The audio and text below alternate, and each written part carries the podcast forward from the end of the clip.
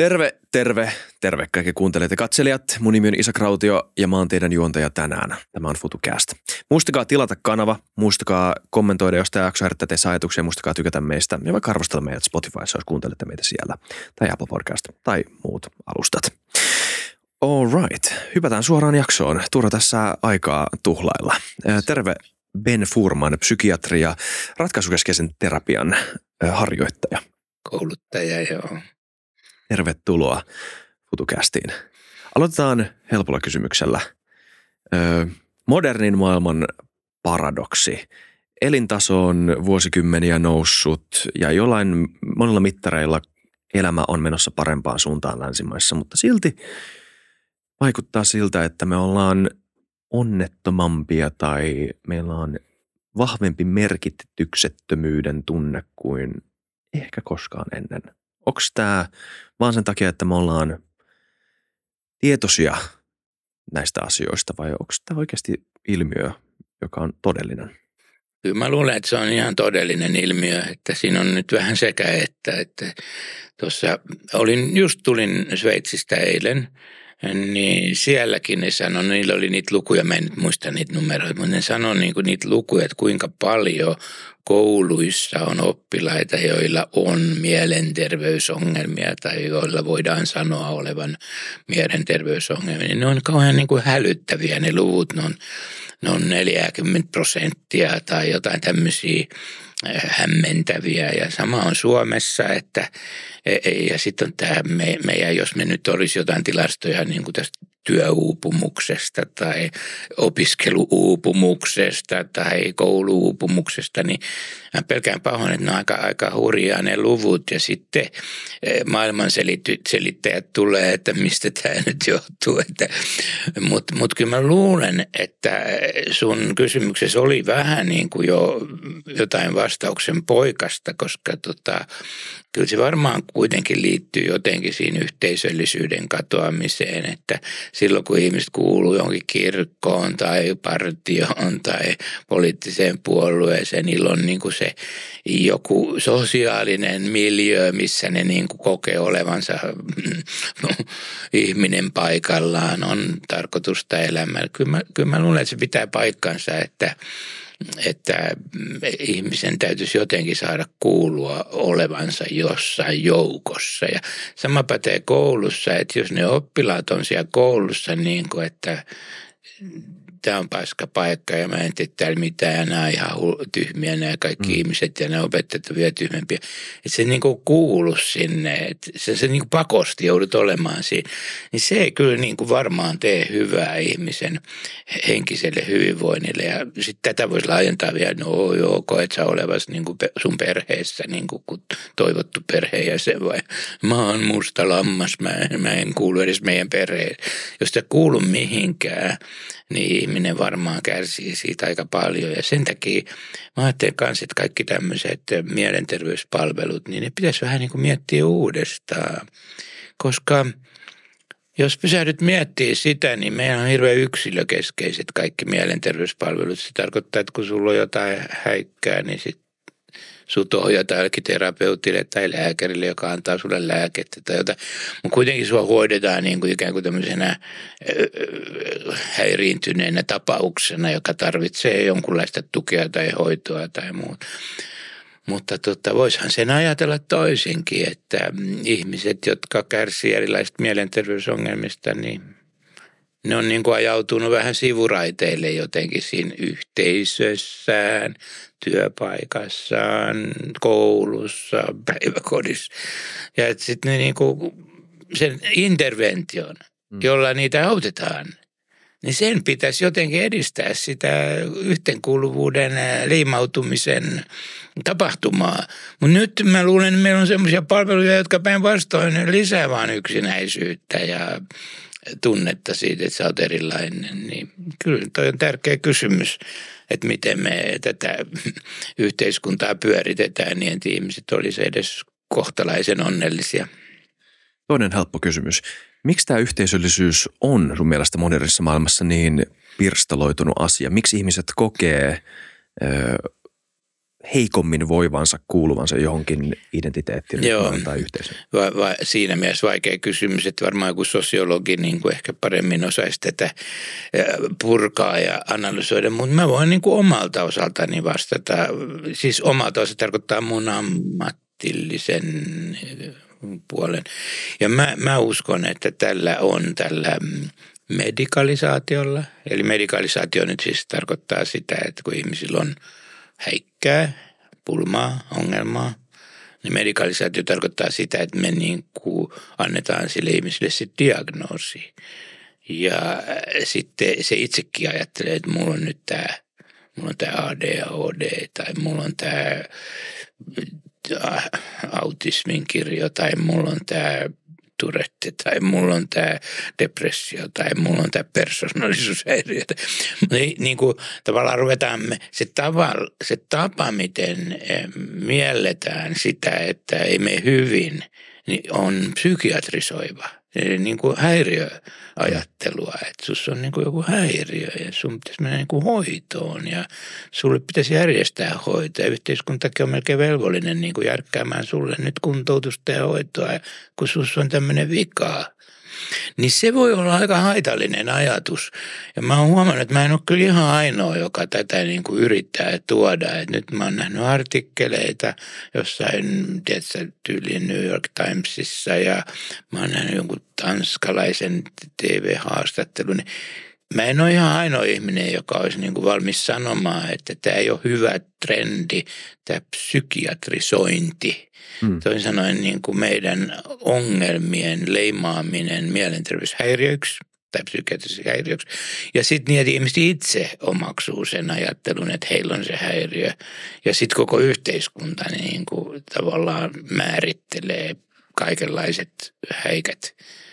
No, mä, mä vähän pahoin pelkään, että sitten tulee sellainen noidankehä, joka pahentaa sitä ongelmaa, jonka, mistä se nyt sitä alun perin on tullut, mutta meidän ikään kuin ratkaisut ei paranna sitä, vaan pahentaa sitä, jos näin uskaltaisi sanoa. Mm, joo, kiinnostava ajatus. Okei, eli, mutta ö, jos koetaan vähän päästä tuota, tuota syvemmälle, sä et kuitenkaan väitä, etteikö autismin kirjo tai ADHD tai Turet olisi oikeita, miten voisi sanoa, syndroomia, oirekirjoja? Tai onko ne niin todellisia ilmiöitä, joille on järkeä asettaa jonkunnäköistä leimaa ylipäätään? Tai onko se tässä joku muu ongelma, se, että me keskitytään tähän liikaa? Niin, tämä on vähän tämmöinen poliittinen kysymys. Monet ihmiset on hyvin kiintynyt siihen diagnoosiinsa ja ne kokee, että se on ollut valtava helpotus heille, kun on saanut sen diagnoosin. Mutta tässä on niin kuin tavallaan eri tasoja, että tätä voi niin kuin tarkastella ikään kuin yhden ihmisen näkökulmasta. Sulle mm. ymmärrän, mä ymmärrän, että sulla on ollut suuri helpotus, kun sä oot saanut sen diagnoosin ja se on niin kuin sua auttanut ja nyt nämä lääkitykset. Keskustelin just yhden lastenpsykiatrin kanssa. Hän sanoi, että nythän on niin, kuin niin tavallista, että lapset saa sen ADHD-diagnoosin. Ja se paine lääkäreille, että pitää kirjoittaa lääkitystä näille lapsille, jotka on siis levottomia tai keskittymishäiriöisiä tai ovat tota, mm, kauhean motorisesti aktiivisia tai saavat raivare. Usein ne saa raivareita ja sitten ra- ihmiset ei tiedä, miten näille raivareille pitäisi tehdä. Sitten mm, ne lapset yleensä saa sen lääkityksen kaikkialla länsimaissa nyt. Se on niin kuin yhä useampi lapsi saa diagnoosin, yhä useampi lapsi saa lääkityksen. Sitten kun ne saa sen lääkityksen, se niin kuin auttaa aluksi, että, että tämä on hyvä, että nyt meni pari kuukautta ihan paljon paremmin koulussa ja koulustakin tuli viestiä. Mutta ei se sitten niin pidemmän päälle autakaan. Sitten rupesi miettimään, että oliko tämä nyt sitten hirveän viisasta, että näille kaikille lapsille, joilla on tätä keskittymisongelmaa, jos ne kaikille laitetaan nyt sitten tietenkin se diagnoosi, sitten laitetaan se lääkitys, niin siitä tulee niin kuin sellainen lupaus. Vähän niin kuin me luvataan teille, että tätä pystytään hoitamaan lääkkeillä. oh, vihdoin tuli jotain apua tähän ongelmaan, kun mulla on kaikki oltu niin pulassa tämän, tämän lapsen käyttäytymisen kanssa.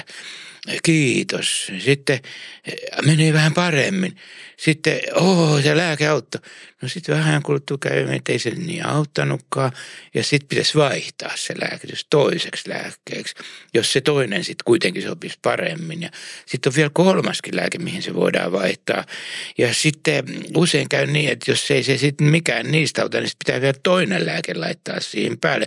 Niin 40 prosentista, prosentilla lapsista, oliko tämä nyt USA luku, joilla on mm, joku lääke määrätty mielenterveysongelmaan tai ADHD tai tämmöisen, niin tota, on enemmän kuin yksi lääke. Että niillä on sitten kaksi tai kolme lääkettä. Ja kukaan ei tiedä, mitkä ne on ne yhteisvaikutukset, kun niitä lääkkeitä alkaa olla monta. Niin mä, mä tarkoitan, että tästä asiasta puhuminen ei ole hirveän helppoa, koska jotkut ihmiset oikeasti se on sama kuin masennuslääkkeestä puhuminen. Tosi vaikeaa, koska joku sanoo, mulla, mulla ei olisi hengissä enää, jos mm. en maissa saanut sitä lääkettä. Eikä ne välttämättä ole edes valehtele. Niin, mutta mistä me voidaan tietää, että jos ne ei ole saanut sitä lääkettä, niin sitten ne olisi ehkä saanut jotain muuta. Ja onhan masennuksen hoitovaihtoehtoja pilvin pimein erilaisia keinoja ja kaikista hoidoista, mitä ikinä keksitty, löytyy ihmisiä, jotka sanoo, että jos mä olisi tätä saanut, tätä sähkösokkia, tai jos mä olisin saanut tätä lääkettä, tai jos mä olisin saanut tätä mm, kylpylähoitoa, tai jos mä olisin saanut tätä mm, tiedätkö, meditaatioterapiaa tai joogaa, tai niitä on niin paljon erilaisia hoitovaihtoehtoja, että että se on aika vaikea sitten niin kuin keskustella, koska ihmiset on sitä mieltä, että tämä oli mulle pelastava ratkaisu. Joo, kyllä, kauhean kiva kuulla, että se oli sulle pelastava ratkaisu, mutta kyllä niitä pelastavia ratkaisuja on monenlaisia, koska ihmiset yleensä kyllä paranee. Mutta näissä lääkkeissä on vähän niin kuin se ongelma sitten, että ne, ne helposti kroonistaa. Hmm että tämä ADHD, jos me nyt otetaan se esimerkiksi, niin siinä, siinä on vähän se, että sitten kun, sit kun se on se lääkitys laitettu, sitten kaikki ikään kuin toivoo, että se auttaa ja sitten se ei niin kuin autakaan, no niin sitten se alkaa se niin kuin rumba, lääkerumba – vaihdetaan lääkettä, lisätään annosta, vähennetään annosta. Pannaan toinen lääke tähän vielä lisäksi. Tässä voi mennä monta vuotta, kun näitä lääkkeitä sitten pelataan ja taas vähennetään ja taas lisätään. Sitten alkaa mennä äidiltä hermot, nyt täytyy äidillekin laittaa lääkitys, että äiti kestä. Ja mä en edes vaan vitsaile, vaan näin oikeasti mm-hmm. käy aina välillä. Niin tota, sitten me ajaudutaan tämmöiseen hyvin yksilökeskeiseen tapaan lähestyä tätä ongelmaa, joka alkaa jo vaikuttaa koko yhteiskunnan tasolla. Että koko yhteiskunta alkaa, meillä on paljon tätä tautia ja meidän täytyy nyt antaa niille lääkityksiä. Jos ei lääkitykset auta, meidän täytyy antaa niille ihmisille terapiaa. Ja, ja sitten jos, jos tällä kaikella on jotain tekemistä sen kanssa, mistä me aloitettiin puhumaan, Joo että ihmiset kokee jotenkin, että mä en kuulu joukkoon tai mä oon erilainen tai kaikki muut on tommosia, mä oon tämmöinen. Ja jos ihmisillä on tämä olo ja jos se on yksi syy siihen, että tulee niin sanottuja mielenterveysongelmia, niin sitten tämä ei ole hyvä trendi. Tämä menee niin kuin tämä vie just väärää suuntaan, kun pitäisi olla kaikkea sellaista, että ai sulla on ollut tollasta. No tiedätkö, että täällä on muitakin, kello on ollut tollasta. Pidetäänkö jo pieni palaveri porukalla? Koska tässä on yksi tyttö, jolla oli just tuollaista samanlaista keskittymisongelmaa kuin sulla, niin haluaisit sä jutella sen kanssa? Koska se on nyt päässyt kuiville, sillä oli tosi vaikeaa vielä viime vuonna koulussa. Olisiko se kiva, jos te tapaisitte? Ja, ja sitten mä tunnen vielä, jos se lähtisikin niin kuin toiselle linjalle, että se enemmän niin kuin, ai sulla on burnouttia tuolla töissä, joo. No missä firmassa No siellä firmassa, teidän firmassa on monia muitakin, kenellä on. Pitäisikö meidän joku tämmöinen palaveri järjestää, missä kaikki niin kuin yhdessä mietitään, mitä me tehdään täällä. Ehkä pitää tehdä joku muutos yrityksi, ehkä pitää niin kuin itse kasvaa ihmisenä jotenkin, että oppii sanomaan ei tai mitä se sitten ikinä on. Mutta eikö ne ihmiset voisi niin kuin keskenään lähteä miettimään ratkaisuja niihin ongelmiin. Sen se, että jokainen erikseen työnnetään johonkin mielenterveysputkeen sen takia, että sen ensin tekee sen testin, millä se laskee ne pisteet pisteet. Niin tässä on nyt vähän niin kuin tavallaan kaksi eri maailmaa, että meillä on tämä lääketieteellinen maailma, joka rullaa omalla painollaan ja se on kuin eräänlainen lumipallo, sitä on tosi vaikea pysäyttää, koska kaikki Kela ja ministeriöt ja, ja ihmisten ajatustapa, kaikki niin kuin työntää siihen suuntaan tätä maailmaa – ja sitten samanaikaisesti olisi joku tämmöinen niin enemmän solidaarinen tai sosiaalinen tai sosiaalipsykologinen tai en tiedä, miskä sitä kutsuisi. Ja me, me ollaan joidenkin kollegoiden kanssa ruvettu puhumaan, että pitäisi olla tämmöinen kuin tota, luomupsykiatria, tämmöinen psykiatria, joka niin kuin, hei, kerätä, kerännytään yhteen ja mietitään ratkaisuja porukalla ja, ja, ja pannaan nuo lääkkeet nyt vähän niin kuin sivuun, koska niistä ei tule muuta kuin ongelmia pitkässä juoksussa, mutta etsitään tämmöisiä ikään kuin luomu vaihtoehtoja, luomuratka- luomuratkaisuja no. niin sanottuihin mielenterveysongelmiin. Se olisi mun niin kuin sellainen lippu, mitä mä mielelläni liehut, liehuttaisin, mutta mä tunnen, mä oon aika yksin pienen porukan kanssa. Sanotaan, että psy- maailman psykiatreista ehkä 10 prosenttia on sille toisin ajattelijoita. Ja kun mä sanon toisin ajattelijoita, niin tar- sitä käytetään semmoista sanaa mm. kuin kriittinen psykiatria. Ja kriittiset psy- psykiatrit on, niin kuin, jos ne on 10 prosenttia kaikista maailman psykiatreista, niin ne on just niitä, jotka sitten niin kyseenalaistaisi tätä liikaa lääkitystä ja liian lääkepainotteista, liian diagnoosipainotteista ja, ja ihmisiä ei kohdata ja, ja ihmisiä ei aut, panna auttamaan toinen toisiaan. Mm. Niin just. Kuinka, tämä on ehkä ihan hyvä aasinsilta tuohon ratkaisukeskeiseen terapiaan vähän, että mihin se perustuu ja mihin sun ajatukset perustuu. Ja se on kiinnostavaa, koska terapiassa aika usein nimenomaan autetaan ihmisiä erilaisilla elämäntaidoilla ja, ja tota, ihmisten ongelmat yleensä on kytköksessä myös ympäristöön, niin kuin me ollaan tässä puhuttu jollain tavalla. Niin kuinka, aika vaikea muotoilla tämä kysymys, mutta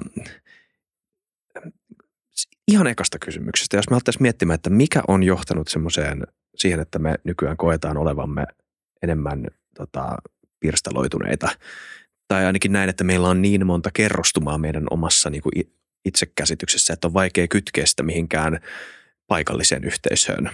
Öö, niin, niin jos me halutaan nähdä se, jos me halutaan nähdä se, että, tota, että maailma on ehkä, että no, kirkkojen vähemminen, niin kuin sä mainitsit tässä, että ei ole enää sellaista paikkaa, mihin ihmiset menee kokoontumaan yhden elämää suuremman tarkoituksen ympärille, tai ei ole ylipäätään välttämättä edes kokoontumispaikkoja kaupungissa samalla tavalla kuin oli ehkä ennen, jotka ei ole kaupallisia tai jotka ei ole, no muuta. Tai sitten se, että öö, ehkä se iso osa tota, pahoinvoinnista nykyään saattaa tulla siitä, että kokee olemansa voimaton globaalien ilmiöiden edessä. Tai että paljon puhutaan myös nuorten miesten syrjäytymisestä, joka saattaa olla, paljon korostetaan nykyään miesten mielenterveyttä, mutta samalla miehetkin kokee, että heitä ei kohdata. Heidän aitoja näitä oikeasti pimeitä ongelmia ei, niistä ei saa puhua rehellisesti nykyään. Kaikki tosi isoja ongelmia niin, niin miten sä lähtisit ratkaisemaan näin valtavista ilmiöistä johtuvia yksilöllisiä mielenterveysongelmia? Miten tämä kytkeytyy tuohon sun ajattelutapaan? Koska aina helppoa antaa mm. pilleri jollekin. Mm. Mm, tuli niin vaikea kysymys, että, että mä en, mä, mulla pyörii tyhjää päässä, kun mä yritän miettiä, mutta ehkä se on hyvä asia siltä kuitenkin niin kuin sanoa jotakin tuosta ratkaisukeskeisestä ajattelusta. Sehän on niin kuin, silloin 80-luvulla, kun tämä ratkaisukeskeinen ajattelu tuli tänne Suomeen, niin, niin e, en tiedä onko enää, mutta silloin se oli niin kuin todella radikaali e, idea, koska kaikki kollegat, kaikki psykiatrit, kaikki psykologit, kaikki mielenterveysalan asiantuntijat, kaikki aina ajatteli niin kuin menneisyyttä mm. ja aina kysyi, minkälainen elämä sulla on ollut, mitä sä oot kokenut, minkälainen perhesuhteet sulla on ollut. Niin kuin freudilainen maailma hallitsi ja varmaan vieläkin paljon, että minkäla- minkälaisia traumoja on kokenut ja minkälainen lapsuus on ollut. Ja se koko maailma oli sitä niin kuin kuin menneisyyspainotteista. Ne voit kuvitella sitten 80-luvulla, kun yhtäkkiä niin kuin jotkut rupeaa sanoa, joo, ei, he niin kuin kyse mitään menneisyydestä. He kysy, minkälaisen huomisen sä haluat ja mitä sä meinaat tehdä niin kuin sen eteen, että saat semmoisen huomisen kuin sä haluat ja miltä sun elämä näyttäisi kuukauden kuluttua, jos asiat menis parempaa suuntaan. Se oli niin radikaali, että käytännössä me niin kuin riitaannuttiin kollegat keskenään. Me ei suunnilleen voinut puhua ystävien kanssa, kollegojen kanssa, koska ne inhosi tätä ajattelua.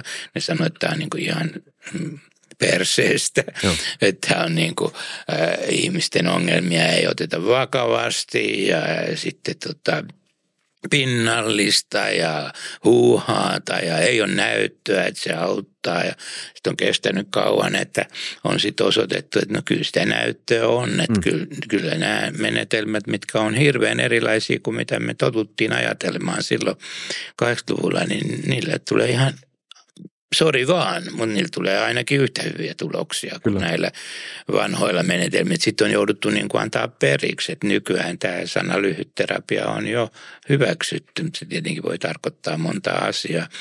Mutta voit kuvitella, että se on ollut niin kuin todella iso kriisi, kun tota, jotkut on sanonut, että me mennään niin kuin enemmän eteenpäin. Että me kysytään mm. ihmisiltä, mitä he toivoo ja haluaa elämältään.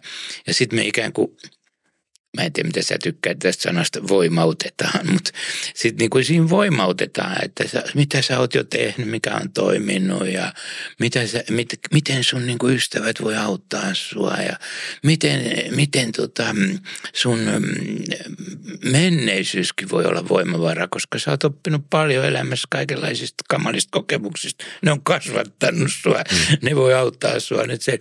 Me ollaan niin kuin ihan toisenlainen, kaksi eri maailmaa se, se freudilainen ajattelu, joka menee sinne menneisyyteen, katsotaan sitä sun elämä. Ja sitten tämmöinen enemmän niin kuin, voisiko sanoa coaching, coachaava. Mm. En mä tiedä, vähentääkö se sen arvoa, jos mä kutsun sitä niin kuin coachaavaksi psykoterapiaksi. No se on tosi erilaista, että siinä on ajatuksena, että, että ihmiset voi itsekin ratkoa ongelmia. Ei niitä tarvitse leimata niitä ongelmia mielenterveydessä. Ei me tarvita sulle mitään diagnoosia. No tosin nykyään ihmiset haluaa niitä diagnooseja. Sitten lääkäri sanoi, ei me tarvita sulle diagnoosi, mutta mä haluan diagnoosi. Anna mulle diagnoosi. Kaikilla mun kavereilla on diagnoosi. Mäkin haluan diagnoosi.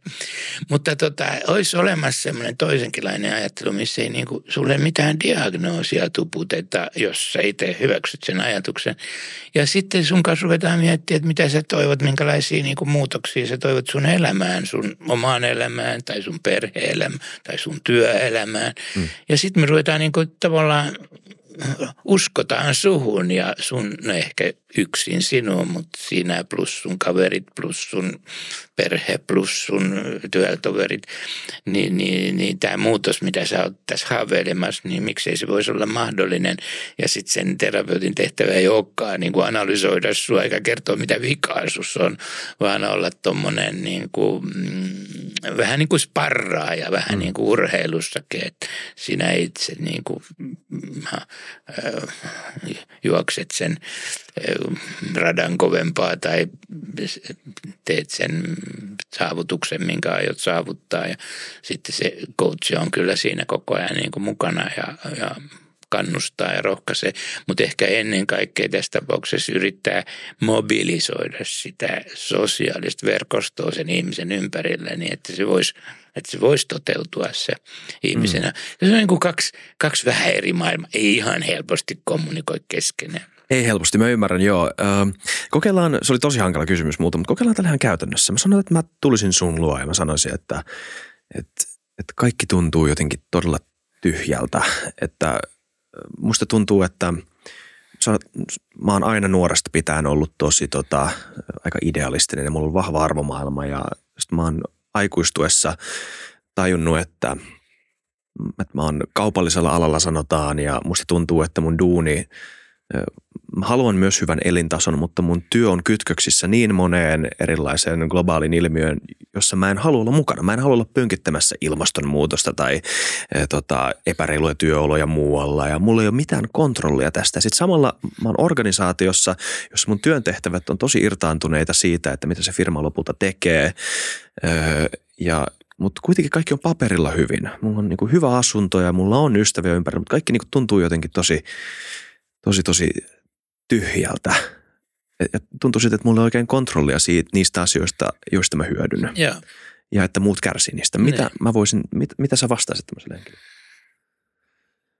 No, tämä on niin suoranainen kutsu kertoo, mikä se eh, yksi ensimmäisiä kysymyksiä, mitä ratkaisukeskeisessä terapiassa ja ehkä monenlaisessa valmennuksessa tehdään, on, että ihminen viedään ikään kuin tulevaisuuteen.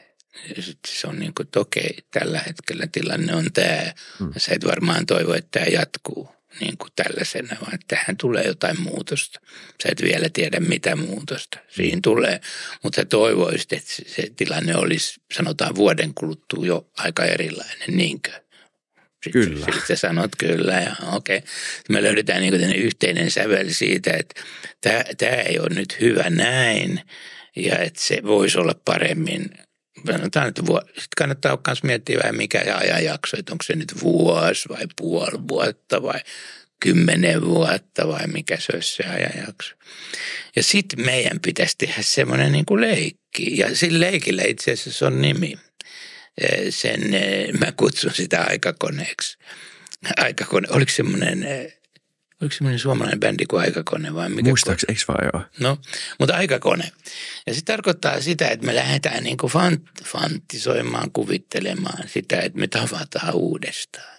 Sinä ja minä, me treffataan, mutta vuoden kuluttua. Ja sitten mä aloittaisin, me en tarvitse tehdä tätä, mä en, mä en vaan niin kuin demoon tätä. Sitten mä, mä aloittaisin, että missä me tavataan. Että tuskin niin kuin tässä studiossa, vaan jossain, ehkä jossain ihan muualla. Missä Kyllä sä saat tulla uudestaan tänne. Joo, joo, kiitos. kiitos. Mutta mä tarkoitan, että, että sä saat niinku vapaasti valita, missä me tavataan. Jos sä sanot, me tavataan Pariisissa tai me tavataan Puosnavalla tai me tavataan sun kesämökillä tai jossain. Mutta se, se alkaa siitä, että sä saat niinku kuvitella sen paikan, missä me treffataan. Sitten mä saattaisin kysyä jotain niinku, vähän niin kuin hölmöjä kysymyksiä. Onko ilta vai päivä vai onko kesä vai talvi vai missä me istutaan. Sitten mun pitää sanoa sulle, että sä näytät kauan niin kuin hyvinvoivalta. Että jotenkin seesteiseltä tai jotain. Että, että voit sä kuvitella, että siinä me nyt sitten istutaan ja sä näytät hyvinvoivalta. Sitten sun pitää, oh, oh, oh, yritän kuvitella. Sitten me yritetään päästä siihen tunnelmaan, että me oltaisiin niin mukamas menty aikakoneella tulevaisuuteen. Mm. Ja sitten siellä tulevaisuudessa, kun me saataisiin niin päälle, se pitäisi saada se fiilis päälle. Ja se nyt ei tule tämmöisessä, pitäisi vähän Kyllä. vielä paremmin eläytyä siihen. Mut, Mä, mä yritän elää. joo, mutta me, me niin kuvitellaan, että me on niin kuin melkein kuin me oltaisiin siellä tulevaisuudessa. Joo.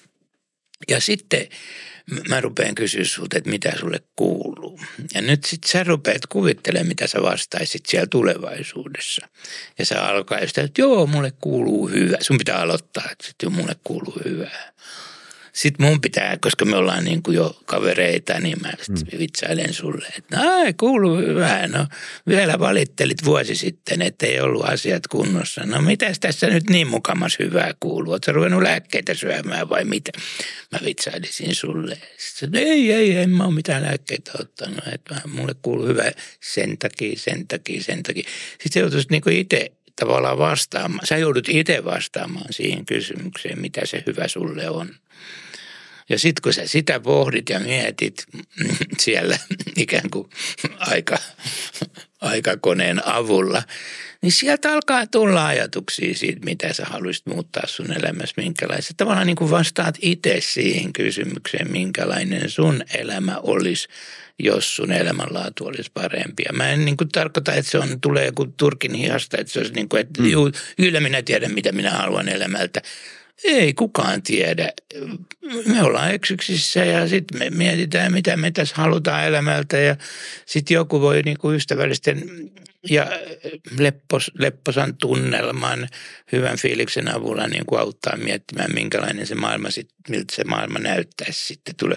Ja samalla kun siihen vastaa, niin tavallaan sitä niin kuin itse jo alkaa kertoa, että mitä, mitä sun työs, mitä sun töihin kuuluu. Mm. Sitten sä ehkä, en mä enää siinä samassa hommassa. Aa, et sä enää siinä samassa. missä hommassa sä nyt oot? Sitten joudut tavallaan, mä oon. Sä joudut niin, mä oon. Sitten sieltä Joo. tulee joku.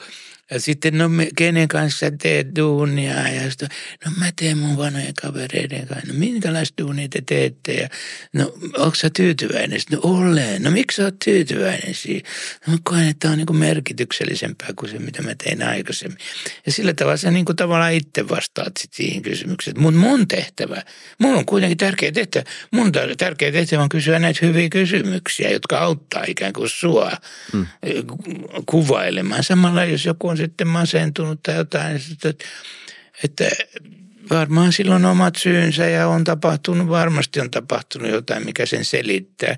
Mutta jos perinteisesti se olisi enemmän niin kuin no, tutkitaan niitä kaikkia syitä, minkä takia susta on tullut noin onneton tai masentunut, niin se olisi ehkä se perinteisempi tapa ajatella, joka ehkä kaikille kaikkein tutuin.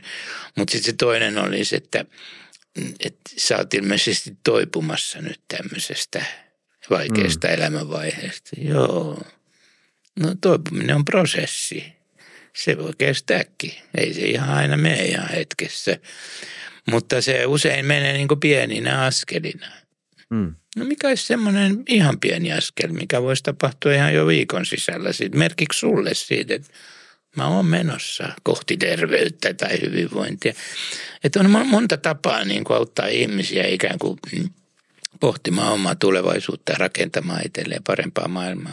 Ja se perustuu näköjään siis ajatukseen, että on, on aina jotain. Vaikka ei voisi vaikuttaa ihan kaikkeen siihen, mikä painaa mieltä, niin on olemassa aina joku pienikin ö, voimavara ö, ja aina joku pieni ensimmäinen askel. Niin ja sitten on yleensä ihmisillä on muita ihmisiä. Meillä on yksin tässä maailmassa. Kyllä, just niin. Ja se ehkä, ehkä tässä länsimaisessa psykologiassa on ollut aika paljon sitä, että vedetään niin kuin, mikä se oli se Münchhausen, joka veti itsensä tukasta Joo. suosta. Veti itsensä suosta vetämällä itseään tukasta. Niin, niin ehkä tässä on vähän liikaa tässä meidän länsimaisessa psykologisessa ajattelussa sitä, että ihminen, mm, ihmisen pitää itse hoitaa se oma paraneminen ä, ikään kuin ammattiauttajien ja lääkkeiden avulla, kun sitten taas, voisiko tämä toisenlainen ajattelu, että, että sulla on ihmisiä ympärillä ja ne ihmiset, jotka on sun elämässä, niin ne on sulle tärkeitä ja ne tukee sua ja ne auttaa sua. Joskus ne, joskus ne kiusaa sua ja tekee sun elämän helvetiksi, mutta siitä huolimatta sulla on ihmisiä, jotka, jotka tota, mm, on sun voimavaroja.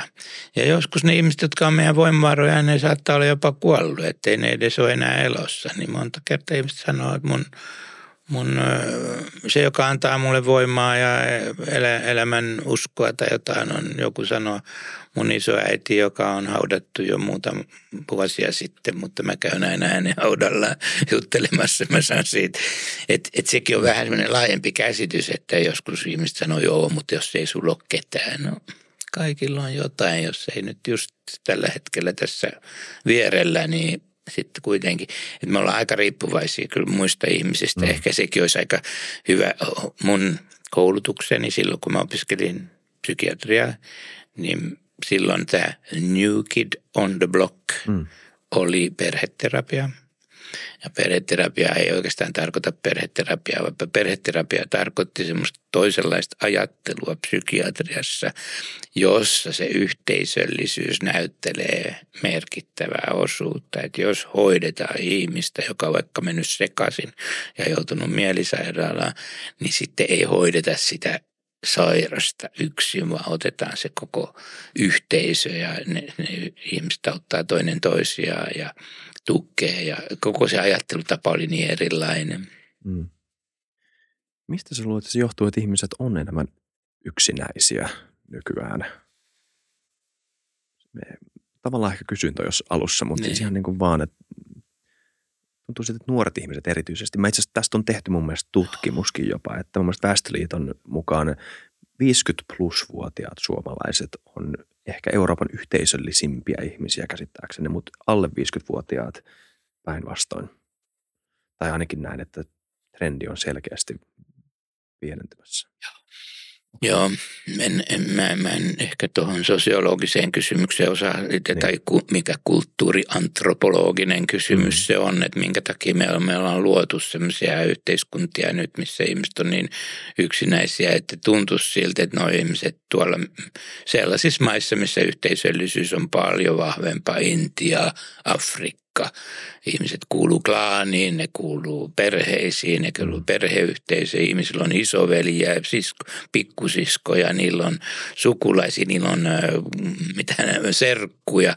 Me ollaan hirveän atomistisia, me ollaan niin kuin tosiaan näissä mm, länsimaissa nyt niin yksin, että se ei niin kuin ole mielenterveydelle hyvä. Sitten pitäisi ruveta niin kuin rakentaa tämmöisiä mm, apuperheitä, että niin kuin ne tekee lastensuojelussa, kun on lapsia, jotka on hyvin onnettomissa oloissa elävät, niin ne saa aina tukiperheitä.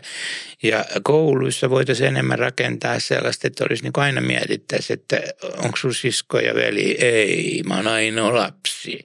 No kuka, ketä sulla on sitten? Ei mulla ketä. No hei, ruvetaan järkkäämään. Tehdään isosiskot ja isoveljet meidän koulun oppilaista, vapaaehtoiset isosiskot, vapaaehtoiset e, tota, isoveljet, vapaaehtoiset serkut.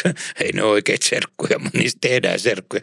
Ymmärrätkö, niin kuin rakennetaan tämmöinen mm, apuverkosto ihmisille, että kun niille ei ole sitä ja sitten me voidaan vaikka kuinka kauan miettiä sitä, miksei niillä ole. No miksi niillä ei ole, no kun tämä tämmöinen sairas maailma tähän nyt on tullut.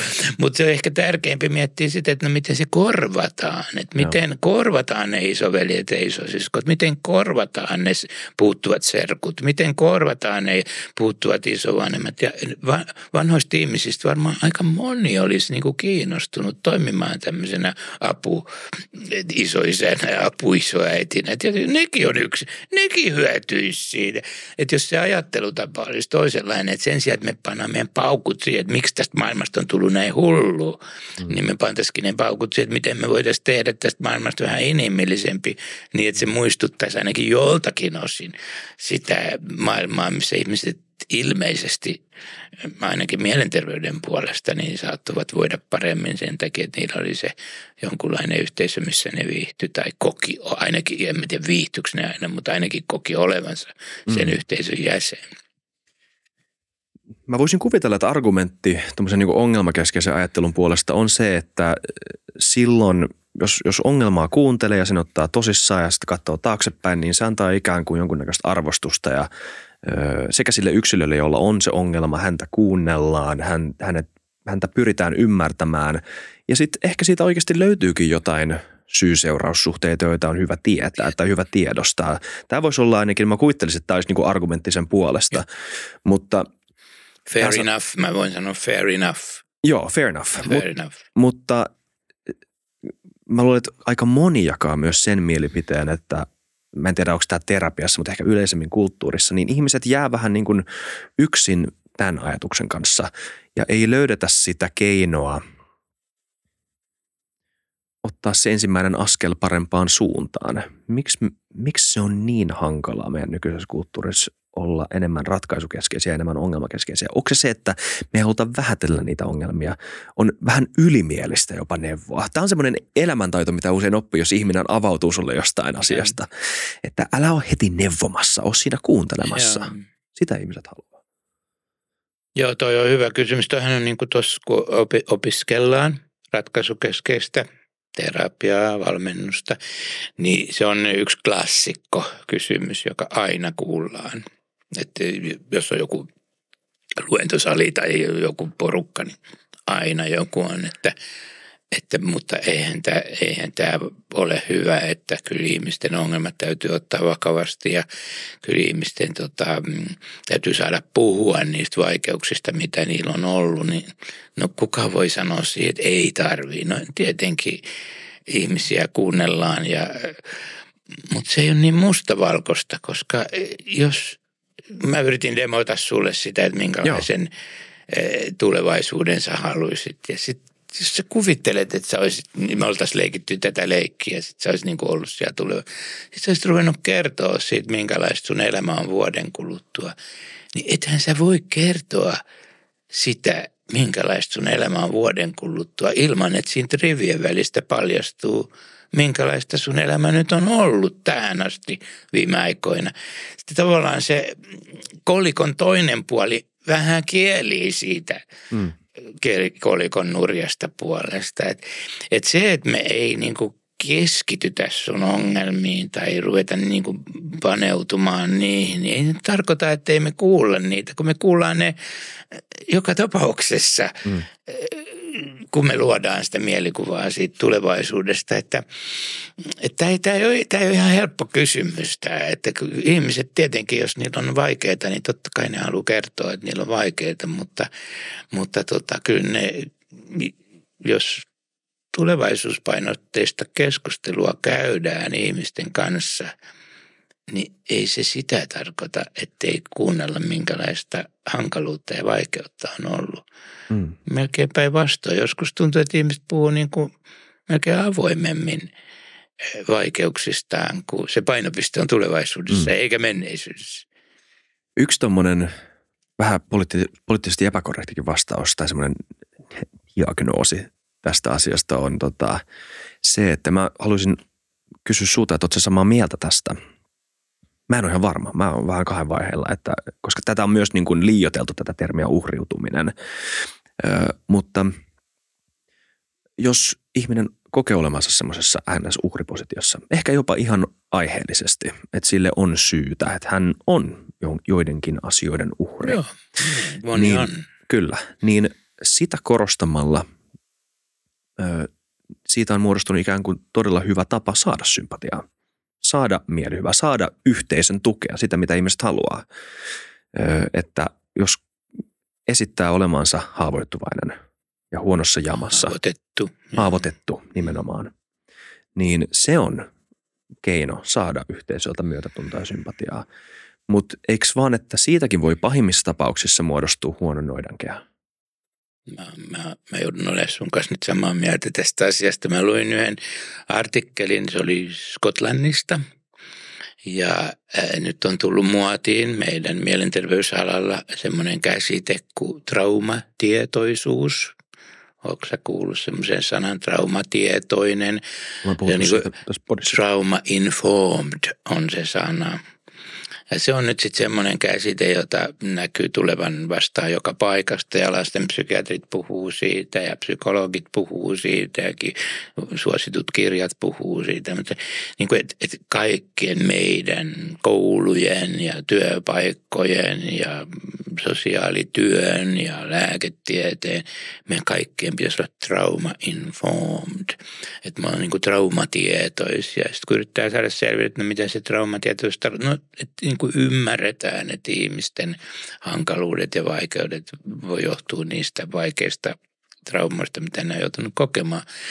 Niin sitten Skotlanti yhtenä en tiedä onko se ensimmäisiä maita maailmassa, niin on päättänyt heidän opetusministeriönsä on päättänyt kaikki Skotlannin koulut niin kuin tehdään traumatietoisiksi. Että mm-hmm. Kaikille annetaan traumatietoisuuskoulutusta ja kaikkeen pitää alkaa ymmärtää nämä lasten ja oudot käyttäytymiset ja raivarit ja, ja lintsaamiset ja mm, ahdistukset ja itsensä viiltelyt ja nämä kaikki ongelmat, mitä siellä niin kuin kouluissa mm-hmm. ihan loputtomasti on, että niillä on juuret niiden traumatisoitumisessa. Ja itse asiassa meidän ammatti-ihmistenkin pitäisi ruveta tutkimaan omaa traumatisoitumista, koska se, niin kuin, että me ei tiedosteta meidän omia traumaja, niin jotenkin haittaa ikään kuin meidän kykyä nähdä muiden traumatisoitumista. Ja nyt varmaan tästä jo huomaa, että mulla on aika kriittinen näkökulma tähän käsi koko mm. juttuun, mutta sitten mä yhden, yhden yhden artikkelin löysin, missä kaksi tutkijaa kirjoitti siitä, että miten vaarallinen näkökulma tämä traumatietoisuus on sitten, kun siitä tulee niin kuin se filosofia tai siitä tulee ne silmälasit, minkä läpi katsotaan. Että sitten alkaa tulla niin kuin sellaista, että yhä useampi ihminen alkaa itse uskoa, että hän on traumatisoitunut ja että hän on niin kuin ikään kuin vamman, vammanen jossain mielessä, koska hänellä on ollut vaikea se menneisyys. Ja sitten me aletaan kohtelemaan myös ihmisiä vähän oudolla tavalla. Että sä et ole enää ihan tavallinen, sä, sä oot vammainen, sä oot niinku, mä, mä kohtelen sua vähän niinku yliempaattisesti ja ta, mä oon niinku ehkä vähän... Sille alentavasti ehkä. Ehkä vähän alent. Voi olla. Että vähän ylimielisesti. Niin, niin. Ei varmaan ole tarkoitus päinvastoin yrittää olla empaattinen, kun just saanut työnohjauksessa kuulla, että sun henkilö, josta sä oot mm, kärsinyt, niin se onkin, vamma, se onkin vammainen, kun se on niin, niin, tämä on ehkä vähän vaikea aihe mm, avata, mutta eh, voisiko ajatella niin, että, että vähän miettisi sitä, että jos me aletaan näkemään maailmaa – ja ihmiset, kaikki ihmiset, kaikki ystävämme ja opettajat näkee oppilaat ja e, sosiaalityöntekijät näkee perheet, joita ne auttaa ja lääkärit näkee. Kaikki me aletaan näkee niin kuin toisemme jotenkin vammautuneina, traumatisoituneita ja vammautuneina.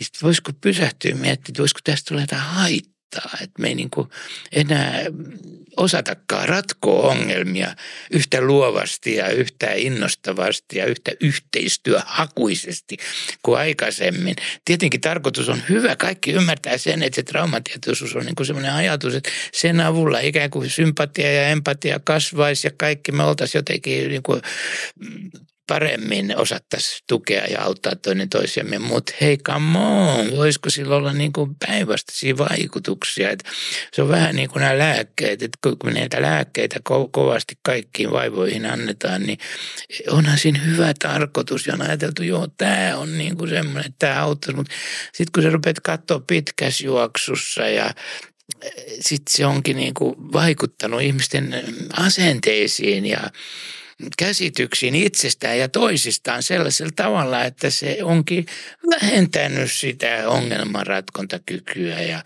luo, ja, ja kykyä löytää niin kuin luovia ratkaisuja niihin ongelmiin, mitä me kohdataan. Että joku tämmöinen olisi se asia. Mä en osaa niin hyvin tätä sanoa ja Ei pukea, ole. mutta, mutta siinä on niin kuin semmoinen, että tulee semmoinen vähän pelottava olo, että hei, että jos toi filosofia nyt leviää. Se on vähän niin kuin aikoinaan levisi semmoinen uskomus, että kaikki meidän ongelmat johtuu siitä, että me ollaan syntisiä.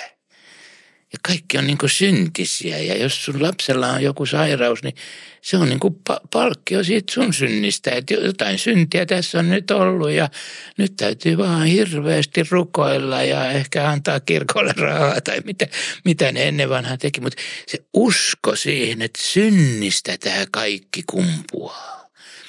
Niin sitten joo, okei, ihmiset usko siihen, mutta sitten näin jälkeenpäin voisi tavallaan miettiä, mitä kaikkea haittaa siitä oli, että kaikki ihmiset usko, että meidän mielenterveysongelmat ja kaikki ahdistukset ja masennukset ja, ja itsemurhayritykset kaikki johtuu niin kuin synnistä. Ja, ja nyt me ollaan kai sitä mieltä, että hyvä, että siitä on päästy Joo. eroon ja, ja hy, hyvä, että, tai entä sitten kun uskottiin pahoihin henkiin, no mitä, sellainenhan on ollut semmoinen aika, jolloin kaikki nämä ongelmat johtuu pahoista hengistä. Ja silloin hänen pantiin ihmiset ja vieläkin jotkut panee niin kuin, mä muistan jonkun tarinan, missä lapsi pantiin maton sisään, kun se piti tota, saada ne pahat henget sieltä, tiedätkö, eksorsismia. Eksorsismi on ollut ihan hoitomuoto. Kyllä, mutta eikö pahojen henkien ja synnin ero verrattuna traumaan on se, että pahoja henkeä ja syntiä ei voi tieteellisesti tutkia. Mutta traumasta me kuitenkin käsittääkseni jollain tavalla tiedetään – että se muuttaa aivoja ja on ilmiö. Se voi olla, se voi olla toikin, toi muuttaa aivoja. Pieni kysymys, pieni kysymysmerkki täällä. Meikäläinen, kun mäkin olen vähän siis lukenut varma. näitä aivotutkijoita, jotka siis suhtautuu kriittisesti tähän aivo, aivo bubble, bubble mm-hmm. on tämmöinen, niin kuin, että, että sä et enää voi sanoa, että mä oon iloinen, kun sun pitää sanoa, että mun aivot on iloisia. Mm. Että ikään kuin kaikki normaalit asiat, mistä ennen puhuttiin ihan luonnollisella tavalla, niin nyt se niin onkin, että mun, mun manteli make sinne ja tänne ja mun serotoniini sitä ja tätä, niin että se on niin kuin, aivotutkijat on vähän niin kuin hei come on, nyt, nyt menee vähän överiksi tämä. Että et kyllä me voidaan puhua ihan meidän tunteista ja ajatuksista ilman, että meidän täytyy viitata mihinkään amygdalaan, kun niistä tiedetään kuitenkin niin vähän. Hmm. Niin okei, okay. mutta ei ollut kuitenkaan suora vastaus siihen, etteikö trauma olisi todellinen ilmiö. Niin, se on hyvä kysymys, että, että miten tota, miten, to, tode, no totta kai se on todellinen, mitä ihmiset on kokenut on todellista, mutta että se, että miten se vaikuttaa meidän elämässä, mm. että et, onko sä, sä varma siitä, että noin vaikeudet, mistä sä puhut, niin johtuu siitä, että sulla oli toi vaikea kokemus, niin se, se kausaalinen yhteys sen välillä, mm. että sun äiti oli sairaalassa kaksi viikkoa, kun sä olit vauva ja se, että sä nyt hermostut sun mm. puolisolle. Okei, okay, joo, no ehkä niin. Ehkä. Nobody knows. Ne on, ne on vähän samanlaisia kuin, että miten se tieteen filosofiassa menee, että semmoisia kysymyksiä ei pitäisi esittää, mihin ei kuitenkaan pysty vastausta löytämään. Että, mm.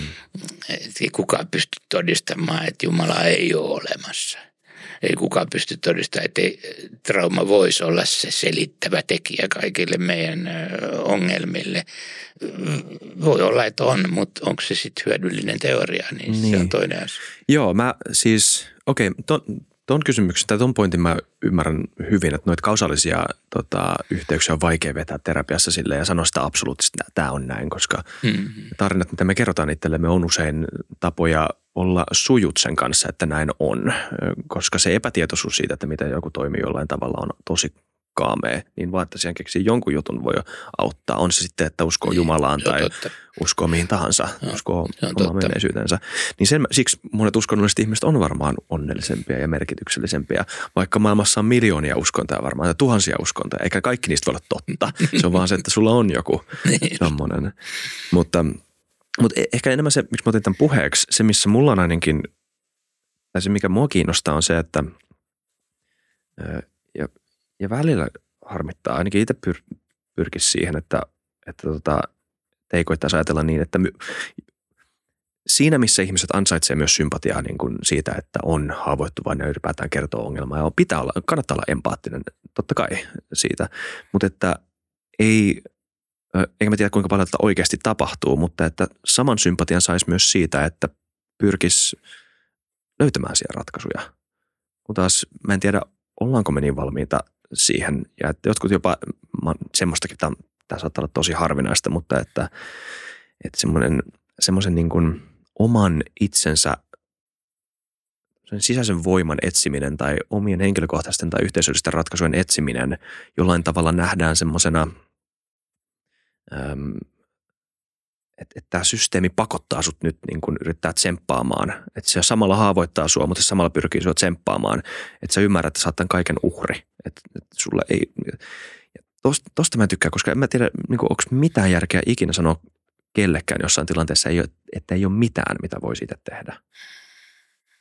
Niin kauan kuin on to, elämää on toivoa, eikö se niin sanot? Niin.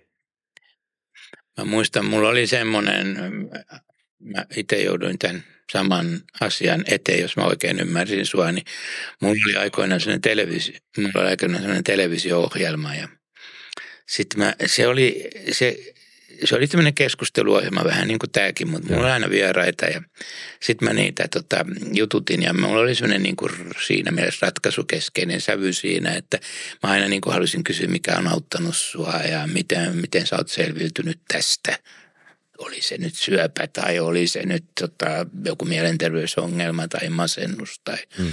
mikä. Tai mulla on niin kuin siinä mielessä ratkaisukeskeinen sävy siinä, että aina mietittiin, mikä on auttanut. Ja siinä oli jopa sellaista, että lopussa annettiin vielä jotain vinkkejäkin, mikä on auttanut. Ja yhdellä kerran mulla oli sitten pyörätuolipotilaita pyörätuoli-ihmisiä oli siinä, niin kuin, oliko se kolme kappaletta taisi olla. Ja sitten mä niinku niitä haastattelin ja mun teemana oli tämä, että miten voi selviytyä vaikka halvaantuu ja niin voi silti ehkä urheilla, no, tiedätkö, vammaisurheilua ja voi tehdä töitä ja voi sitä, että, ja kaikki nämä kolme, ketä siinä oli, niin ne oli just sellaisia tsemppaajia, jotka oli sitten pärjännyt suht hyvin ja niillä oli homma, hommat hallussa. Ja mä ajattelin, että mä niin kuin tätä tuon tätä positiivista optimismia. Niin sitten mä sain aika tulikiven katkuisia kirjeitä mm. joiltakin ihmisiltä, jotka oli myös halvaantuneet, jotka ei ollut selviytynyt niin Kyllä. hyvin.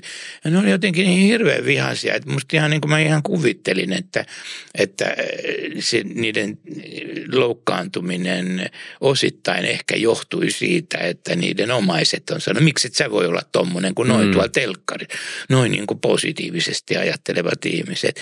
Niin se, se on jotenkin hankala paikka, kun sä haluaisit tavallaan niin kuin sanoa, että sulla on toivoa, vaikka sulla on käynyt noin kurjasti. Joo. Ja kaikki ihmiset voi ymmärtää, että sä oot ajatellut, että sä mieluummin haluaisit kuolla, kun jatkaa elämää tuommoisessa niin kuin vammautuneessa tilassa – mutta hei, kato, on olemassa ihmisiä, jotka kokee, että ne on selviytynyt ja ne on nauttii elämästä ja ne on tyytyväisiä. Niin sitten syntyy tämmöinen kontrasti, jolloin tämä hyvää tarkoittava niin kuin katsokaa, ihmiset ovat selviytyneet, viesti tuleekin niin kuin loukkauksena. Ja helppo teidän on sanoa ja aina noita tuodaan tuommoisia mannekiineja, mm. jotka sitten on, mutta todellisuus on kyllä ihan erilaista. Niin, voit ottaa vielä enemmän stressiä, että miksi mä en kykene tuolta, niin, että miksi mä en pysty. Juuri se. On semmoinen, te- mä en tiedä kuinka moderni termi toi, mä en tiedä mitä sä tykkäät siitä, mutta toksinen positiivisuus, että olosuhteet ei saa tiedostaa sitä, että olosuhteet ympärillä saattaa olla huonot ja että oikeasti edellytykset hyvään elämään on de facto vaan paljon huonommat, etenkin jos on koko ajan halvaantunut. Öö, niin niin, mutta että pitäisi vaan tsempata, pitäisi koko ajan vaan olla silleen, että vaikka on huono olo, niin pitää vaan jaksaa grindaa ja pitää vaan jaksaa painaa ja pitää vaan jaksaa olla iloinen ja nähdä the bright side of life. Ehkä siinäkin näkyy tämä, mistä me puhuttiin aikaisemmin, tämä niin kuin liika yksilökeskeisesti sinun pitää mm. jaksaa, että miten jos sekin menisi enemmän niin kuin mä oon yrittänyt no. tuoda tänne Suomeen semmoista mm, mallia kiusaamisen, että puhutaan ala-asteita lapsista, alakoulusta. Lapsi joutuu kiusatuksi. Äiti soittaa vihasena, että mun lasta kiusataan koulussa. Se on vatsakipunen aamuun, se ei halua mennä kouluun.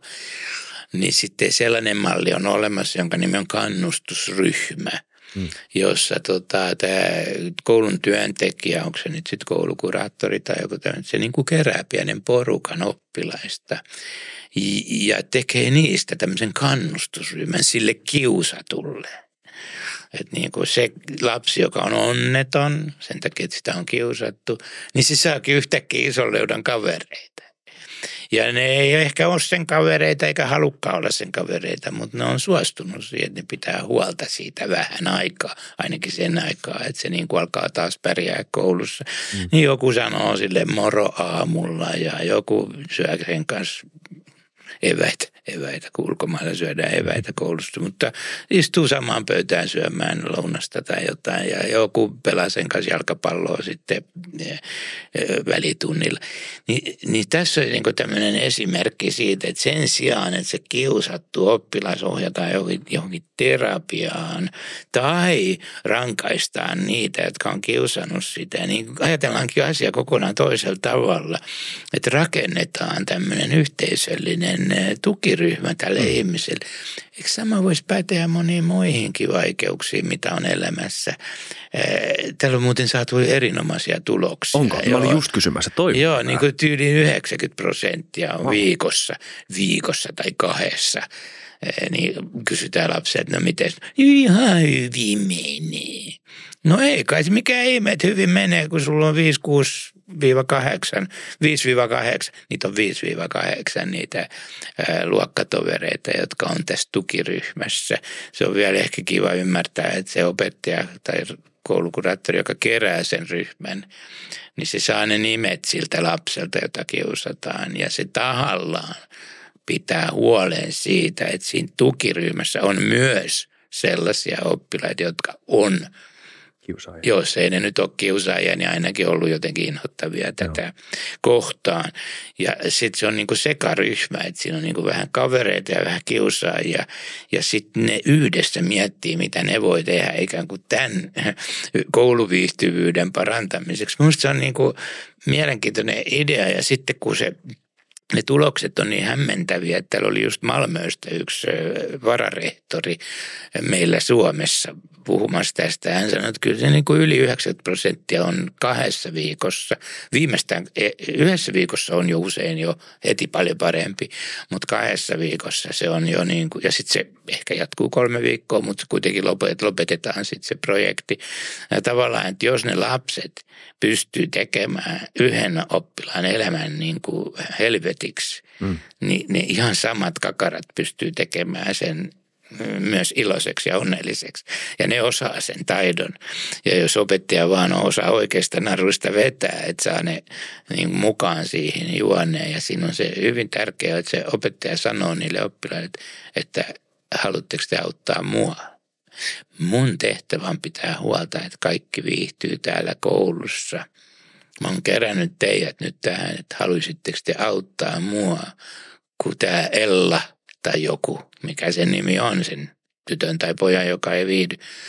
Oletteko te huomannut, että Ella ei oikein viihtynyt koulussa, että silloin on ollut niitä poissaoloja ja kaikkea. Joo, he on huomannut. No, haluatteko te auttaa mua auttamaan sitä viihtymään? Okei, mitä me voidaan tehdä? Niin, mitä te voitte tehdä? No mä voisin tehdä sitä, no mä voisin tehdä tätä, no mä voisin tehdä tätä. Sitten ne rupeaa miettimään, mitä ne voi tehdä. Sitten jos ne tekee sen, niin totta kai se alkaa viihtymään. Niin tässä olisi vähän niin kuin sama, että okei, mä, mä ehkä lähdin, lähdin vähän kaukaa liikkeelle. Mutta mut sitten jos sä ajattelet mitä tahansa muutakin ongelmaa elämässä, kun joku ei viihdy elämässä, haluaa vaikka itsemurhaa suunnittelee. Tai joku on masentunut eikä käy koulua ja joku on tiedätkö, ahdistunut eikä halua nähdä ihmisiä. Ja joku viiltelee itseään jossain ihme tunnetiloissa. Niin e, sittenhän voisi ajatella vähän niin kuin, että voisiko se ratkaisu olla enemmän samantapainen kuin mitä tuossa koulumaailmassa on käytetty. Hmm. Joo, tämä nivoutuu niin moneen niin moneen asiaan. Tai siis musta tuntuu, että niin kuin iso osa poliittisesta keskustelusta on aika lailla sitä, että kuinka paljon, mikä on yhteisön vaikutus yksilöön ja mikä on yksilön vaikutus yhteisöön. Ja tämä jakaa oikeasti ja vasenta. Ei tarvitse mennä siihen nyt, mutta mä haluaisin kysyä sulta elämäntaidoista. Yksi semmoinen elämäntaito, mitä mä pidän aika tärkeänä ihan kaikille ihmisille, katsotaan, samaa mieltä, on jonkunnäköinen – itsetietoisuus kautta itsevarmuus. Että et jos ei kenestäkään muusta ole varma, niin ainakaan ei se, että on itsestään tarpeeksi varma, että kokee olevansa oikeutettu ottamaan ne paikat, mikä itselle kuuluu ja kokee saavansa sanoa, mitä mieltä on ja sanoa ei silloin, kun haluaa sanoa ei, tai sanoa kyllä silloin, kun saa sanoa kyllä. Ja tämä on aika tärkeä taito. Miten ihminen, nuori ihminen yleensä varmaan tässä tapauksessa, niin voisi alkaa rakentaa itselleen hyvää itsetuntoa. Ja mitä se vaatii yhteisöltä, että ihminen voi kasvaa semmoisessa ympäristössä, missä se voi saada hyvän itsetietoisuuden ja itsevarmuuden? Aika hyvä kysymys, joo. Että olisiko se ratkaisu sitten kaikille 20 vuotta terapiaa, että ne sitten vähitellen löytää jo vuodet vieri. Nyt on 20 vuotta mennyt, nyt mä oon jo sanonut kerran ei yhdelle ihmiselle, joka sanoo mulle, että mun pitää tehdä sitä tai tätä tai tota. Mutta kyllä mä oon varmaan samaa mieltä, ei kai, ei kai tosta voi olla eri mieltä, että, että ihminen voi paremmin, jos se osaa pitää puoliaan ja – jos se tota, uskoo itseensä, ennen puhuttiin itse luottamuks, itse, itse tunnon, itse, luottamus. Itse tunto oli muotia, muotisana, sitten tuli itse luo, sitten ja joskus sanottiin itse luottamus, nyt sanotaan growth mindset. Mikä se on kasvun asenne, on tämmöinen mm. uusi termi, mikä on sieltä Karol Dweckiltä tullut. Ja sitten on, se, sit Banduralla oli tämmöinen kuin self-efficacy, okay.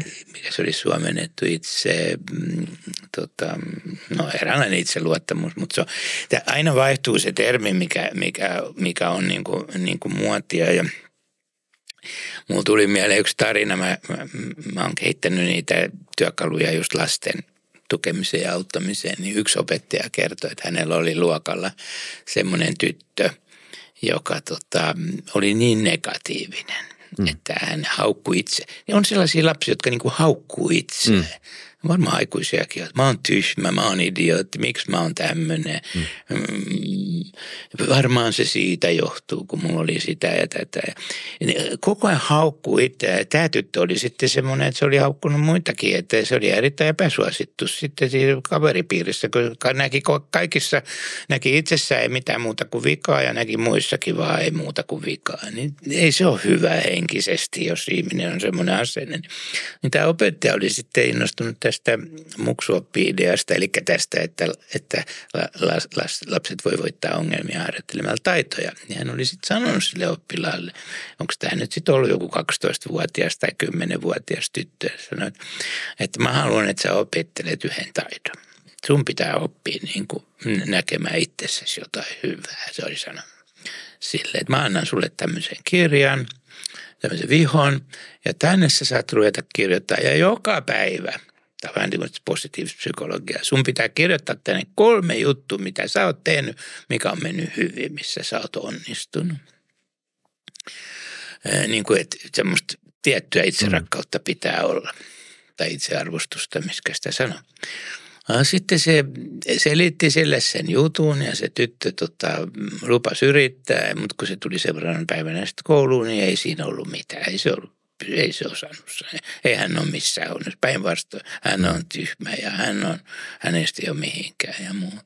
Sitten opettaja sanoi, no mä autan sua, mietitään yhdessä niin, että me saadaan siihen ne kolme kirjoitettua.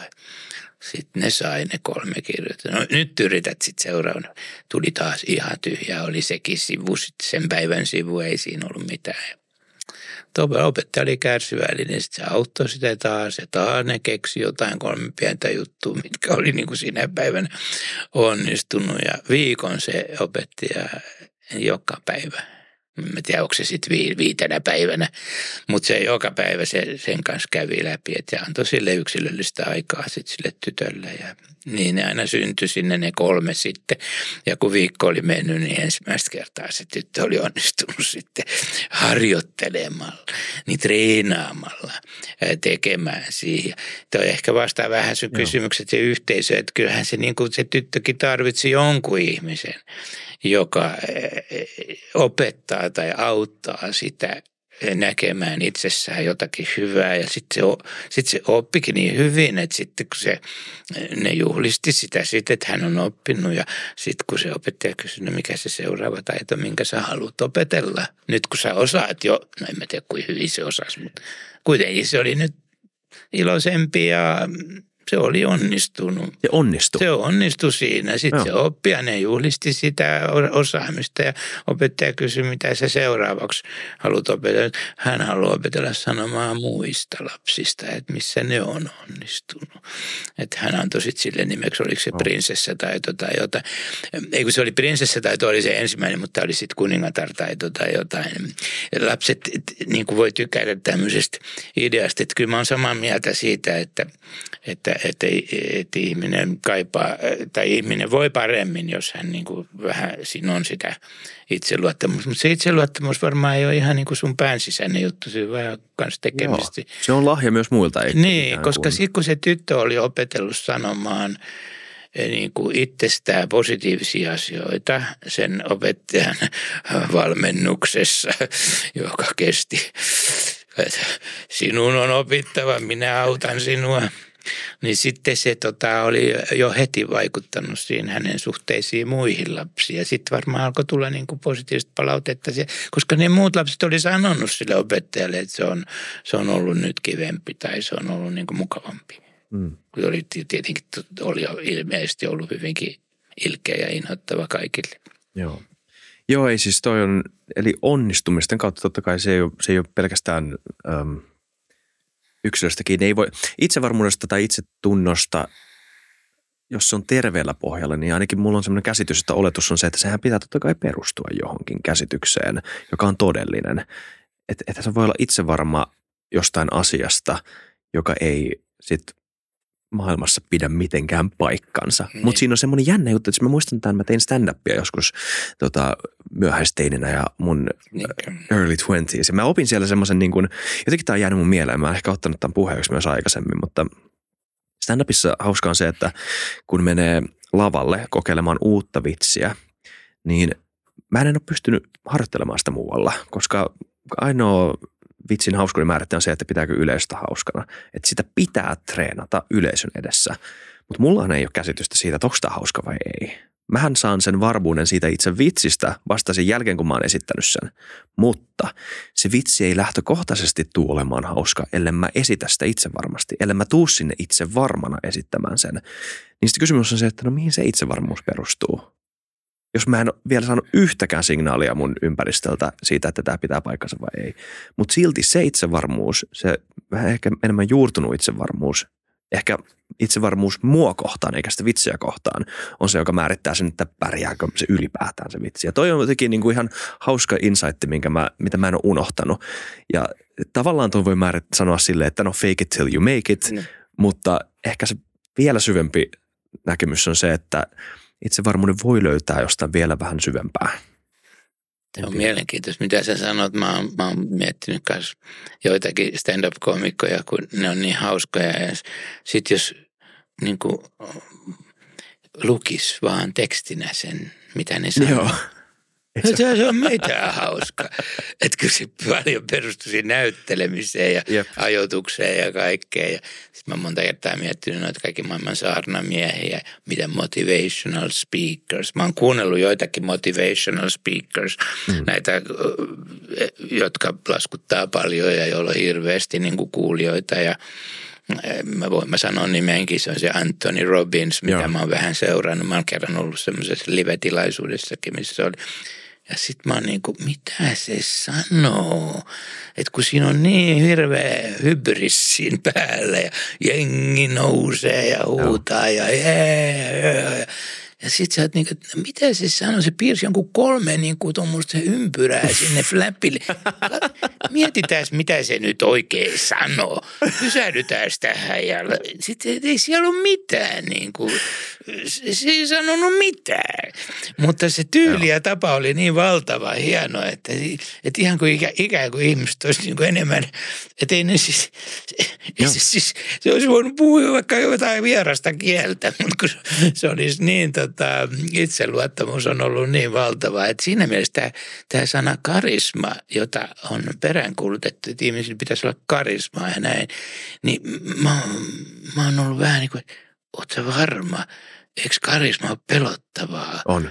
Että karismahan on hirveän pelottava, jos ihmisillä on karismaa, ne pystyy tekemään kamalia asioita, Itse niin kuin Hitler ja kaikki no. tämmöiset. Niin mä en ole yhtään niin varma, että se karisma on niin, niin kuin peräänkuulutettava asia. Että ehkä tämmöinen, meidän pitäisi tänä aikana enemmän olla kiinnostunut faktan tarkistamisesta Joo. ja kriittisestä ajattelusta. Ja nyt on niin kuin valtavasti kaikki uskonlahkoja, tulee koko ajan jotain ihmelahkoja, niin nythän meidän pitäisi niin kuin oppia just, että me oltaisiin aika varovaisia kaiken maailman karismojen kanssa.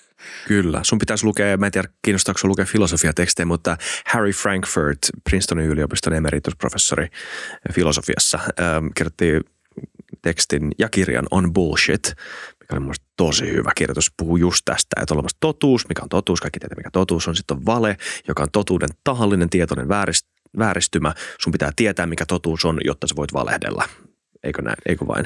Ja sitten on paskapuhe, jolla ei ole niinkään väliä, paskapuhe on vaan puhetta, se ei ole, sille ole niinkään väliä, että onko se totta vai ei. Se on jompaa kumpaa, se voi elää niiden kahden välissä. Sen pointti ei ole kertoa mitään faktaa tai mitään asioiden oikeita tilaa tai väärää tilaa.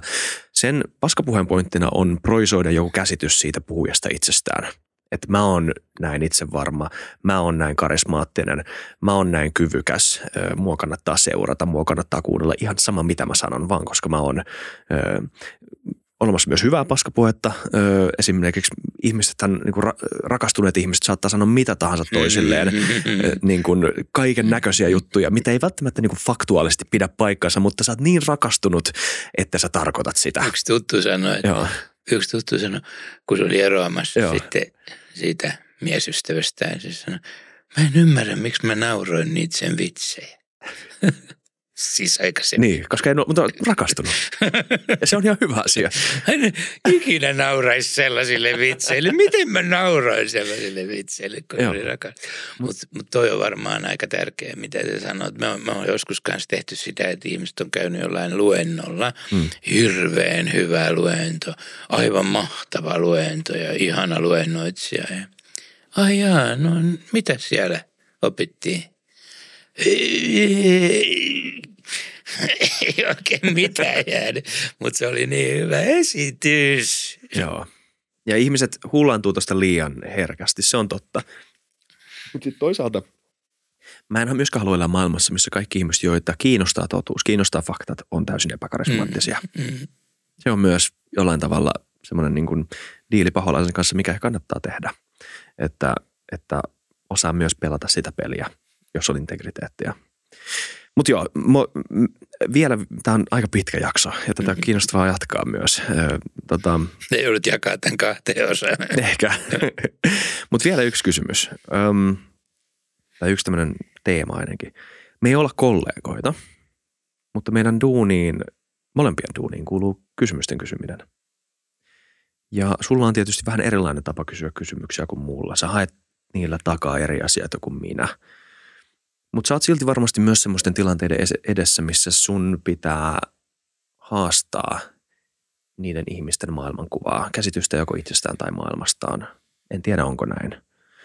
Mutta miten sä kysyt semmoisia haastavia kysymyksiä, jossa sä pelkäät, että ihminen voi loukkaantua, jos niiltä kysyy haastavan kysymyksen. Mä voin koittaa antaa esimerkki, jos tähän on liian vaikea vastata, mutta tuleeko sulla ajatuksia mieleen? Mulla tulee, koska tota, mä, oon, mä oon tehnyt niitä op- oppikirjoja tuosta ratkaisukeskeisestä ja mä, siinä on niin eri kysymystyypit ja Joo. näin kysytään, näin kysytään. Yksi kysymystyyppi, mikä on keske, en tiedä kuinka keskeinen, mutta se on niin kuin ratkaisukeskeisen työskentelytavan yksi kysymystyyppi.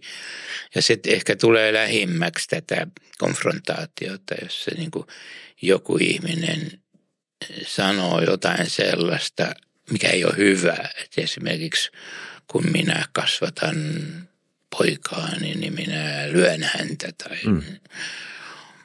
Sitten sun tekisi mieli sanoa, että älä nyt helvetti lyö omaa poikaasi, että se on jo laissakin kielletty Kyllä. ja muuta. Sä haluaisit niin konfrontoida sen ihmisen. Ja se on niin kuin luontainen voimakas tarve. Aina kun se kuulee jotain, se on rikollista tai jotain väärää. Tai... Jopa tuntuu velvollisuudelta. Joo, melkein, että mun on pakko tehdä. Niin. Niin. Mä, mä meidän lastensuojelun ilmoituksen tekemään, on poliisille kerrottava tai vähintään kollegojen kanssa puhuttava tästä, että mun on niin kuin saatava se viimeinen tajumaan, että se on väärässä. Hmm.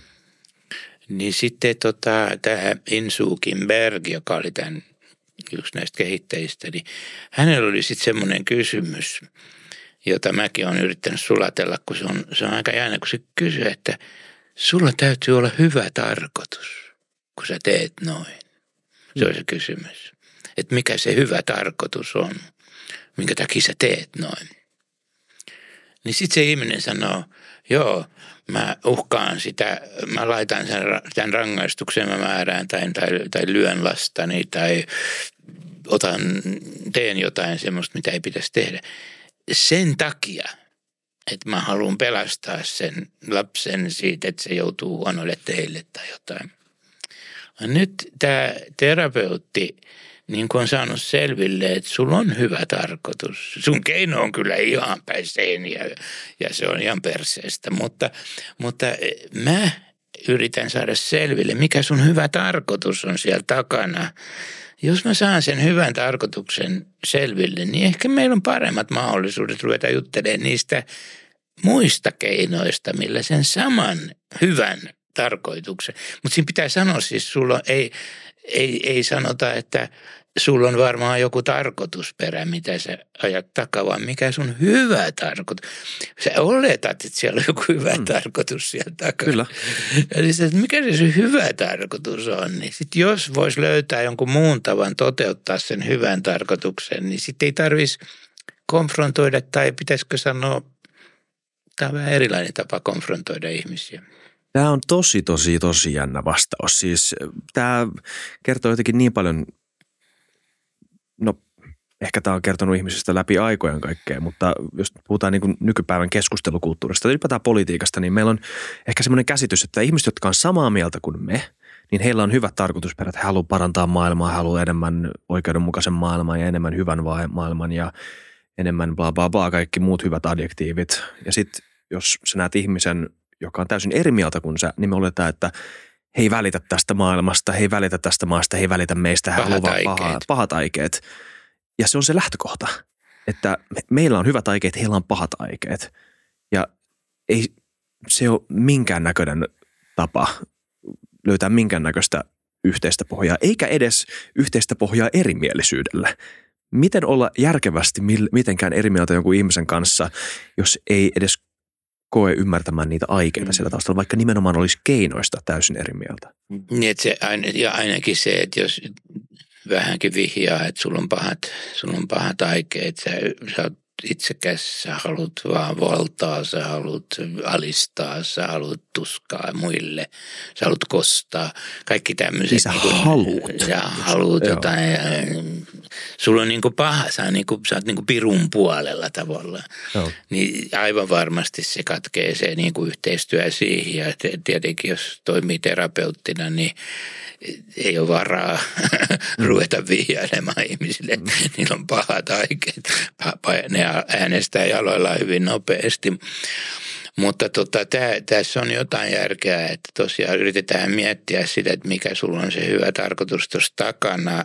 Ja sitten sen jälkeen on helpompi ruveta miettiä, voisiko tuon saman saada vähemmällä kärsimyksellä aikaiseksi tuon saman. Kyllä. Koska ainakin, no nyt kun tulee muista kulttuureista ihmisiä, niin ne varmaan lyö lapsiaan, koska siellä on monissa kulttuureissa mm. ei ole edes kielletty. Kiinassa saa lyödä lapsia selkäsaunat, kaikki on mm. sallittuja.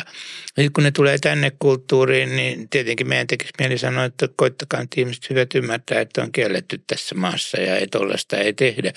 Mutta voi olla, että se onnistuu paremmin, jos vähän ensin yrittää ottaa selville, mikä se ihmisen hyvä tarkoitus siinä väärässä toiminnassa on. Kyllä. Ei vitsi, miten jännä vastaus. Joo, siis toi herättää kyllä tosi paljon ajatuksia. Meidän pitää kyllä laittaa tämä purkki tähän jaksoon just, mutta sun työssä sä yrität rakentaa siltoja ja se on hieno asia. Mä, mä tykkään erimielisyyksistä. Mun mielestä ne on tärkeitä tämmöisissä yhteiskunnallisissa keskusteluissa. Ei pidä, mä en tykkää myöskään semmoisesta niin kuin ylipositiivisesta keskustelukulttuuri yhteistyöhengestä, missä ei erimielisyydet nähdään jotenkin epäterveenä, että aina pitäisi löytää niin kuin yhtenäisyyksiä. Musta yhtenäisyydet on hyviä asioita, koska niihin voi kiinnittää tietynäköisen kunnioituksen ja luottamuksen – ja niiden päälle sitten rakentaa ja käsitellä oikeasti niitä vaikeita erimielisyyksiä. Ja mä oon huomannut myös näissä haastatteluissa välillä, kun on puhunut ihmisten kanssa, joiden, kanssa en ole samaa mieltä tai joita haluan mm, haastaa, mm. Että, että ei pidä olettaa A, että heillä on pahat aikeet. Ehkä päinvastoin pitää nimenomaan olla utelias niistä, että mitä, mitä no, hyviä tarkoituksia mä itse asiassa aion muistaa. Hyvä tarkoitusperä, joo. Ja, ja sitten kun on kuunnellut niitä, niin voi itse asiassa jopa niin kuin aika suoraakin olla kriittinen tarkoitusperistä, koska ymmärtää, että tämä ei, tässä ei keskustelu, keskustella sinusta ihmisenä, vaan meidän näkemyksistä. Kun taas jos mä en tekisi sitä ensimmäistä, tai jos ei hyväksyisi sitä, että ihmisillä saattaa olla hyvät tarkoitusperät huonojen aikeiden takana, niin siitä tulee yhtäkkiä tosi henkilökohtainen siitä erimielisyydestä, että sä vihjailet tällä erimielisyydellä, että mm. mä oon paha Joo. ihminen. Joo, toi, toi just noin. Joo. Ja se, se, se olisi myös yksi kansalaistaito, mitä voisi ehkä kouluissakin opettaa, ehkä jossakin koulussa opetetaankin, että lapsetkin oppisi, että ne voi olla jostakin asioista eri mieltä, ne voi, kesku, ne voi keskustella siitä eri mielestä ilman, että niiden pitää sanoa, että sä oot kusipää. Niin tai sä oot idiootti. Jos sä uskot tommosia hölmöjä juttuja, niin sähän on tyhmä kuin saapas. Ja siihen se loppuu se keskustelu, että voisi sanoa, että kerro mulle, mistä sun mielipiteet on tullut. Että kun sä oot niin eri, sä ajattelet tästä niin kauan eri lailla kuin minä, niin mä olisin vähän utelias kuulemaan, että mistä mm. sun juontaa sun käsitys. Haluatko kuulla, mistä mun käsitykset juontaa? Se olisi niin kuin, voisiko sanoa sivistynyt tapa olla eri mieltä ihmisten kanssa, olla kiinnostunut siitä, miten he he ajattelee sen verran kiinnostuneet, että hekin voisi olla vähän kiinnostuneita Kyllä. siitä, miten sä ajattelet. Mutta sekin voisi olla kansalaistaito, se erimielisyystaito. Miten hyvin osaat olla toisen kanssa eri mieltä ilman, että te riitaanutte koko lopuksi elämäksi keskenään? Mm, kyllä, jep. Vitsi, tästäkin voisi puhua jakson verran. Tästä tulee paljon sanottavaa, öö, mutta tämä jakso on tässä. Kiitos. Kiitos. Erittäin paljon Ben Furman, että tulit vieraaksi. Mm-hmm. Ja kiitos katselijat, kiitos kuuntelijat, kiitos, että seurasitte mukana tähän asti. Kommentoikaa, jos jakso herätti ajatuksia, tilatkaa kanava, muistakaa arvostella podcast-alustalla. Moi moi.